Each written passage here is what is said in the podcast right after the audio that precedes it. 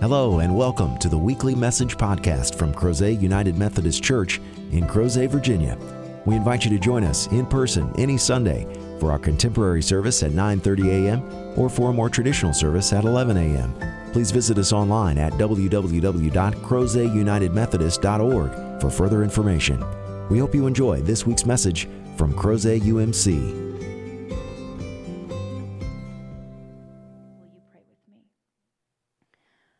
Almighty God, it is a time for us to calm our bodies, to try to calm our minds, so that ultimately you may soothe our spirits. No matter what has come before this day and what awaits us in the days ahead, here and now, Almighty God, we are yours. May we feel the assurance of that holy truth that you have known us since before the days of our birth that you have continued to walk with us and guide us and speak into our hearts and illuminate our minds. We yearn to be a people that reflect your goodness and your grace. And so we pray that you will give us the strength to stand when we feel weak, to carry on when we feel like there is no way that we can win. We pray, Almighty God, that the Holy Spirit will infuse us with your strength, your courage, that we, your people, would persevere. Help us to find holy experiences in the midst of times of trial and tribulation. Help us to find redemption through the times when we experience pain and suffering. Lord, we seek you in all things, and we rejoice for reminders, vestiges in the church, signs in creation, but most assuredly, the words and the actions that we experience through other people that remind us that we have not been forsaken, neither we nor them, and that you continually reach out to us, pouring out your love from on high and reminding us that we are yours. And there is no action, no feeling, no word, no social status that can deny us that holy truth. Thanks be to you, Almighty God. In your holy name we pray. Amen.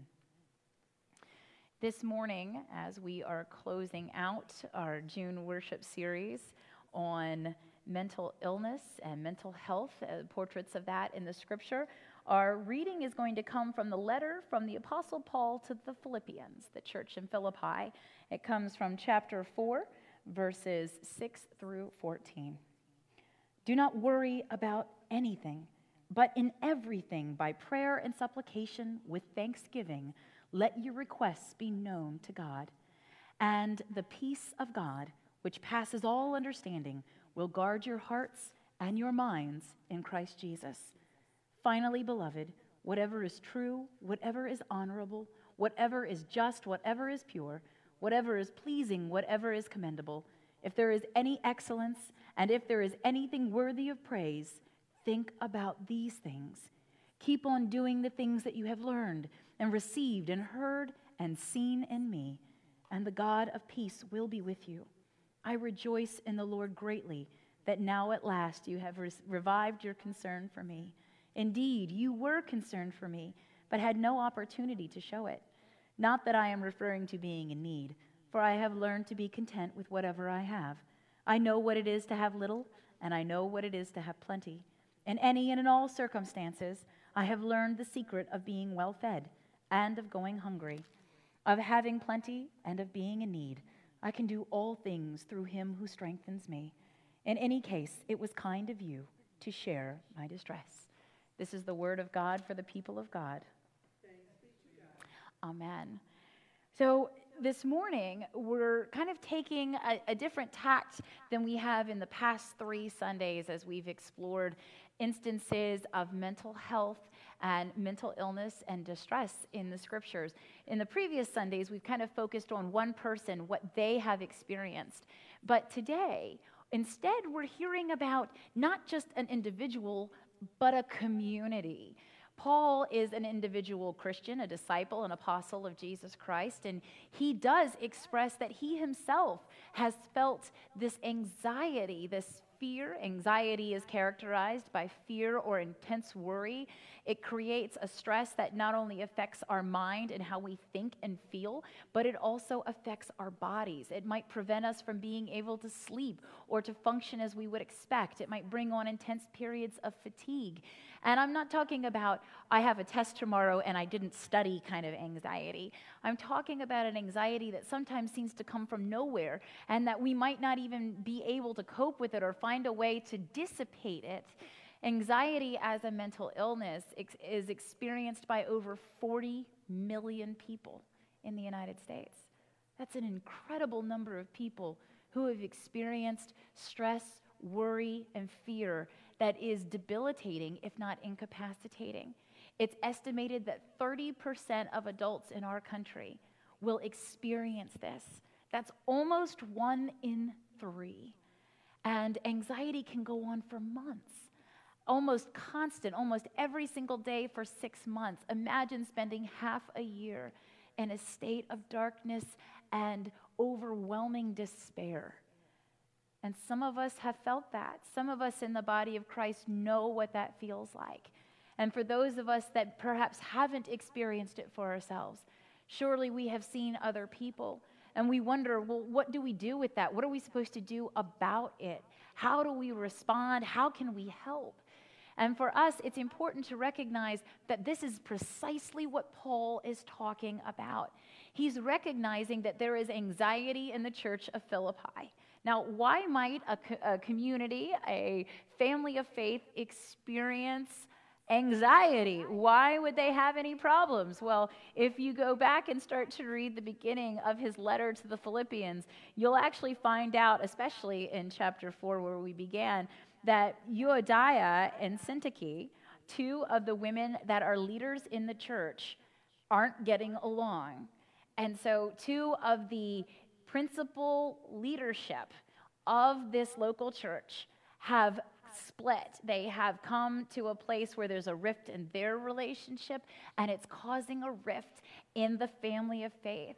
And they no longer feel united in Christ. They no longer feel united in purpose and in how they live. And the separation is causing incredible communal anxiety that the brokenness of these two critical leaders is causing brokenness for the people. They're feeling pressure to choose sides. They're feeling pressure to figure out who is right. And many churches have experienced this. Many Christian organizations, Christian groups, even within a church, know what it is like to see that two people that you might love and respect and need their leadership are not in agreement and what do we do? It's a horrible place to be. And Paul recognizes that. And in their time of need, Paul is unable to be with them, which is just exacerbating their anxiety. They can't have Paul come and just tell them what to do. He, ha- he has this forced separation. Now, the separation that Paul experienced from his people was because he was in prison. And it's even estimated that perhaps this wasn't his final imprisonment in Rome. Paul, unfortunately, was imprisoned many times for preaching the gospel. But it's possible that he's at another place, that he's in Ephesus, where he also founded a church, and thus we get the letter to Ephesians. But that there Paul is held prisoner and he cannot come to them. And what we learn in the letter is that in their desperation and in their need, they come up with a plan which is precisely what Paul has asked them to keep doing. They decide when everything is dark and when we are so upset and worried, we are going to show Paul love. And they sent one of their own with gifts for him so that he could have some comfort and he could have a remembrance that he is cared for. And so they sent that to him. And he talks about that in the scripture. He talks about how much he rejoiced that they were able to revive their concern and show it. That he had received their gifts, that he had received the one who had brought them. And what a blessing it was to be reminded while he was imprisoned and while he was being punished for doing nothing but spreading the truth love, and hope of the gospel of Jesus Christ. And so he is recognizing that he was feeling this kind of anxiety and that he recognizes it in them. And so he tries to offer them not just words of edification and flowery language, but he tries to offer them some real things to do. And when we are feeling overwhelmed as individual Christians and as the body of Christ, it's important for us to hear and remember these things. He is telling them, try not to worry. But if you are, because that is where your brain has gotten stuck, then pray. Pray about how you are feeling. Pray with supplication, talking about what you need. Tell God exactly where you are because we can't share it with others if we can't even share it with God. It's really important that we are honest with God because even as we are pouring out our heart and soul and mental state to God, God is receiving that and helping to move things here to be supportive, helpful, and restorative to us. And to do so with thanksgiving. Be grateful that you can talk to God. Be grateful that you have prayer, that it is a lifeline in these moments for us. And that God's peace, then, which passes, uh, surpasses all understanding. And if we want to phrase that another way, this irrational peace of God, may it come upon you. How can we feel that times where everything seems to be caving in around us? Nothing is going right. We can't get the appointments we want. We're suffering in isolation. We're unable to do the things that we have traditionally used to uphold us and keep us healthy and sane. And all of a sudden, what am I supposed to do? I'm supposed to lean on the peace of God. What kind of sense does that make? None. And that's the point that God's peace is something that the world can't understand. That's how I've been able to go to hospitals and visit people who are getting ready to have high risk surgery on their brains, on their hearts, on their bodies. And in the midst of that, this peace washes over us. And when we stay connected to God in prayer, that peace moves closer and closer to us. And when we expand our prayer, not just us praying to God, but inviting others to be in prayer with us and for us, all of a sudden this peace starts to be exuded from those who are supporting us with prayer, and it's coming from God, and it will wash over us like the waves of the ocean, like a blanket when we were a child that used to encompass us and comfort us. That peace comes to us. And Paul says, Look for it yearn for it, and accept it. Accept God's peace for you. God doesn't want you to be troubled. God didn't come to bring you anything that will hurt you, but instead to bring you healing and wholeness, grace and love. And so remember that, he says, so that it will guard your hearts and your minds. Even Paul recognizes the effect that our minds have on us. It's not just do you have the heart of Christ, but is your mind able to work for your benefit and the benefit of others? And if not, then he continues on. He says, And when you feel those things, whatever is true, honorable, just, pure, pleasing, commendable, those wonderful things that we have been taught, that are commended to us in the scriptures, that the Spirit moves us to embrace, those are the things upon which we must focus.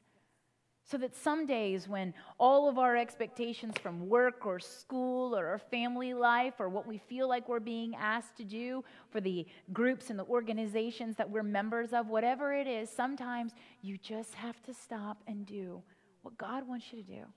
Sometimes you just have to spend time singing songs of your faith. Sometimes you have to pause and just read scripture.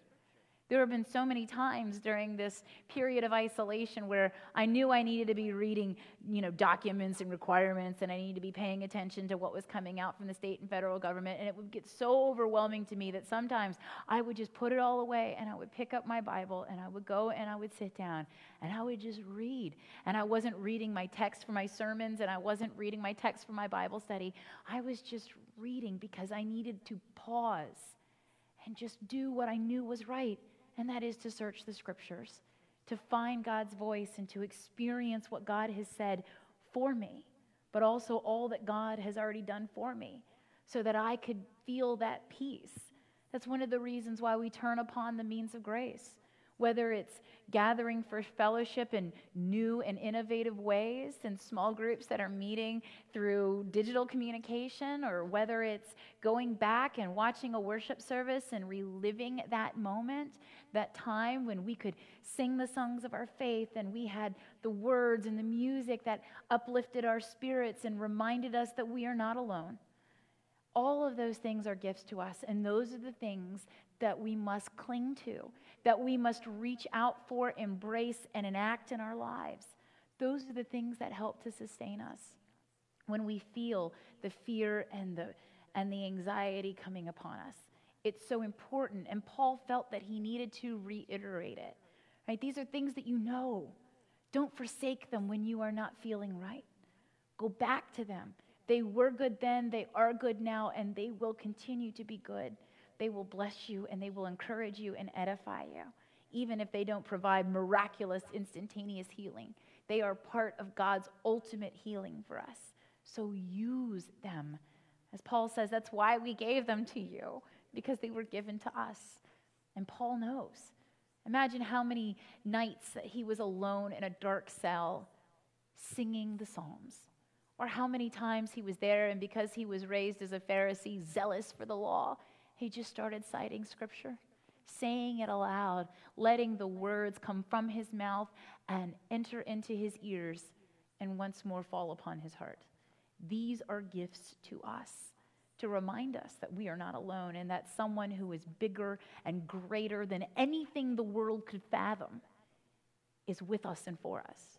And so he is asking them to use that because when your leadership is having trouble, when your family of faith, or even just your family, and your circle of friends or your coworkers or your fellow students, when there's strife in your midst, when people are fighting, when people aren't in agreement, and whether they're being very vocal about it or they're being overly silent about it and it's really uncomfortable, no matter how it is, God doesn't abandon us. God never forsakes a broken person, and God doesn't forsake a broken community. God reminds us that I am with you forever, right? And that sometimes, even in the midst of their brokenness, the church of Philippi chose to show love. Even when they were struggling, we don't know what we're going to do. We don't know how to fix this, but we do know what to do. We know to show love, and they showed love to Paul. And Paul said, You know, I have been through so much. It's almost a confession, right? I, I know what it is to have a lot. I know what it is to have almost nothing. I know what it is to be overly well fed. I know what it is to be hungry. I know exactly what it is to seem to have more than enough to do my work, and I know what it is to have nothing to do my work. I know those things. But I can do everything, he says, everything through him who strengthens me. Through Jesus Christ, I can get through anything. And when we are feeling dark and depressed, when we are feeling alone or we are suffering, and especially when we are suffering from what has gone wrong within our mind, it is so important that we remember that we can do things because of Jesus Christ. That a clean bill of mental health doesn't make you more capable than someone who is struggling and that therefore it's important for us to remember that someone who is going through a period of mental struggle or mental illness, that does not discount them from being a vessel of God's goodness and grace. That does not mean that we need to set them aside while they heal. In fact, it's precisely when we need to remind them that they can do all things, that we believe it because it has been spoken in our holy text. It has been reiterated throughout time by the Holy Spirit. It is something that Jesus Christ proved when he took 12 broken, fallible, frail human beings and invited them on a three year journey of his earthly ministry. And when everything was over, one of them was gone, and others still struggled to believe. The Bible records this for us too. And yet, it's about the journey it's about the community that they had created, the relationships that would sustain them when they had moments of doubt, when they had failures, when they struggled, because they had their struggles too. But ultimately, the one constant in the story of the apostles, in the story of the church of Philippi, and the story of every community in the Bible and every church that has ever existed since Jesus Christ ascended into heaven. The story of all of us is that Christ is with us. And that is something that sometimes we have to be reminded of. Whether it's somebody choosing to show their love and concern for us by calling or writing, sending an email, shooting a text, sending a message on social media, somebody creating something with their time and their talent and their gifts and their graces and sharing it with us. So many times, if you come into my office, you'll see I have a giant whiteboard, and there tends to be a lot of artwork that kids have given me. And I will put that artwork up there, and when I look at it, it's just astounding to me how kids see the world and sometimes how they see us and the things that they feel because of our relationships. And so sometimes when I am struggling figuring out, you know, what am I supposed to be doing or how do I fix this situation or I'm trying not to visit my struggles on the church. And sometimes just looking up and seeing art and cards that kids have made reminds me and it gives me strength and it encourages me. And it doesn't just remind me that God is with me and that God is in those children, but that this is what we fight for.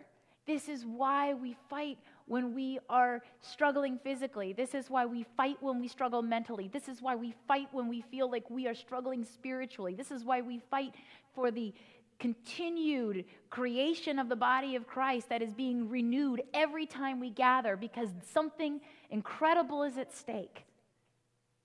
Our children are at stake, the children of this world, the children of God of every age.